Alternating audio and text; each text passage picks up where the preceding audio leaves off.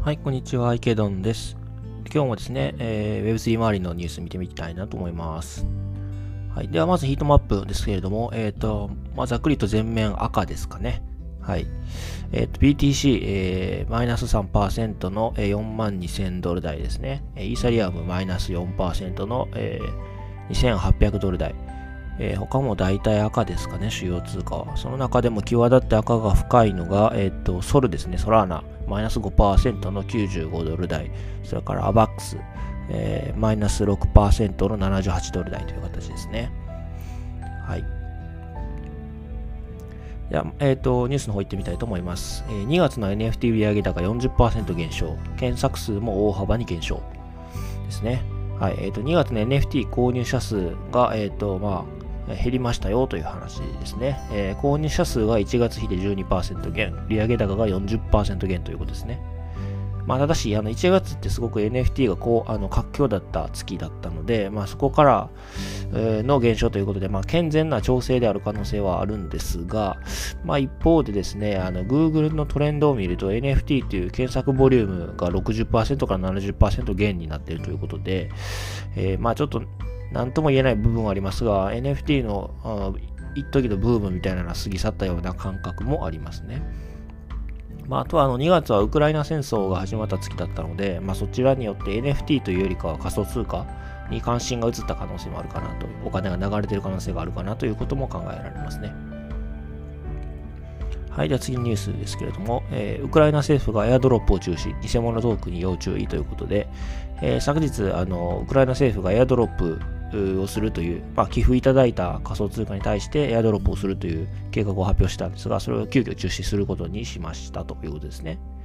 で、えっ、ー、と、その代わりに、まあ、ウクライナ軍を支援するために NFT の販売を発表する計画があるということのようです。はい。で、まあ、依然、あの、ウクライナ政府は寄付を受け付けていて、BTC、イーサー、テザー、えー、ポルカドット、ソラーナ、同時、同時コインで、まあ、あの、寄付を受け付けているということですね。はい。次のニュースです。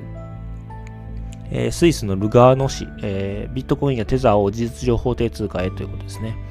これは非常に面白いニュースかなと思いましたし、あの、重要なニュースかなというふうにも思います。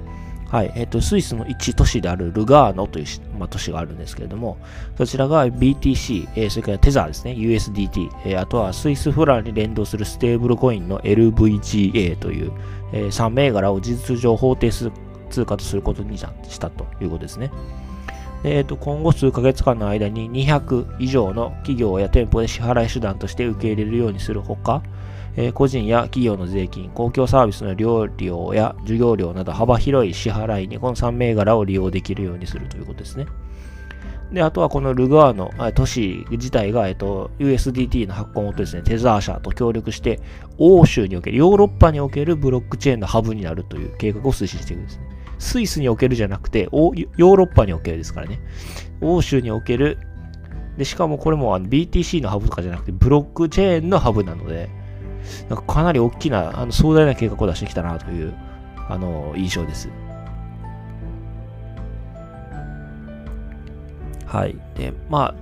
今後、これからな、まあ、導入自体はこれからなので、あの、まあ、どういう風になっていくのかっていうのはもうちょっと見守っていく必要があるんですけれども、まあ、スイスって今までもこう、なんかいろんな、その、通貨のファウンデーション、あの、基金、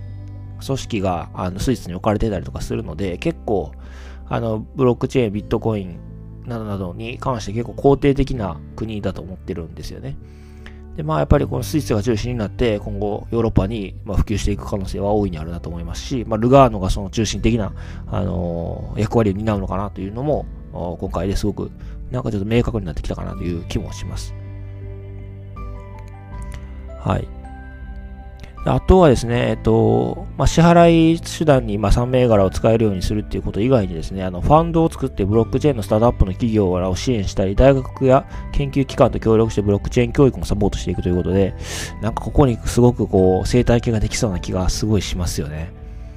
お金も入ってくるでしょうし、ファンドもできて、教育もされて、で、えー、実際に稼いだ、まあ、銘柄、あビットコイン、テザー、などなどは、まあ、支払い、日々の生活に使えるということで、まあ、なんかここにすごく生活圏ができそうな気がしますね。はい、この、ルガーの市はこれからも注目かなというふうに思います。はい、次の記事ですけれども、えー、テラ、えー、ステーキング額がイーサリアムを超えるソラーナに次ぐ2位にということですね。えっ、ー、と、テラ、まあ、ご存知ですかね？テラっていう、まあ、ネットワークがあるんですよね。で、ネイティブ通貨は、えっ、と、ルナっていうんですけど、LUNA、ルナっていうんですけど、まあ、テラのネットワークにステーキングされている額がイーサリアムを超えて第2位となりましたという記事ですね。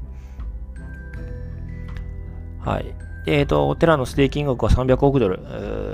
ですね。になりまして、えー、約200億280億ドルのイーサリアムを超えましたということですね。はい。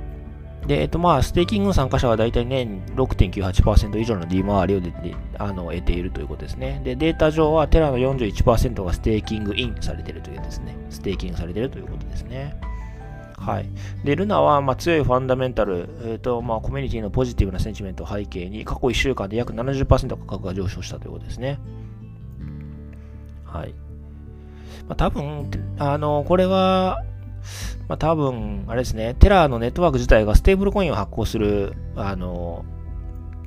まあ、ネットワークだと思うんですよね。テラ USD とか、あとテラ、なんだったかな、韓国ウォンと連動したやつとかもありますよね。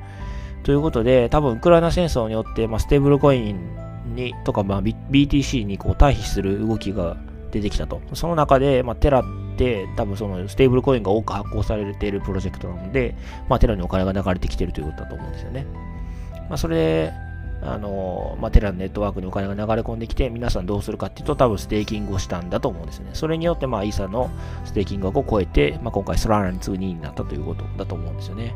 で、今後、まあ、仮にウクライナ戦争とかが終わったりして、あの、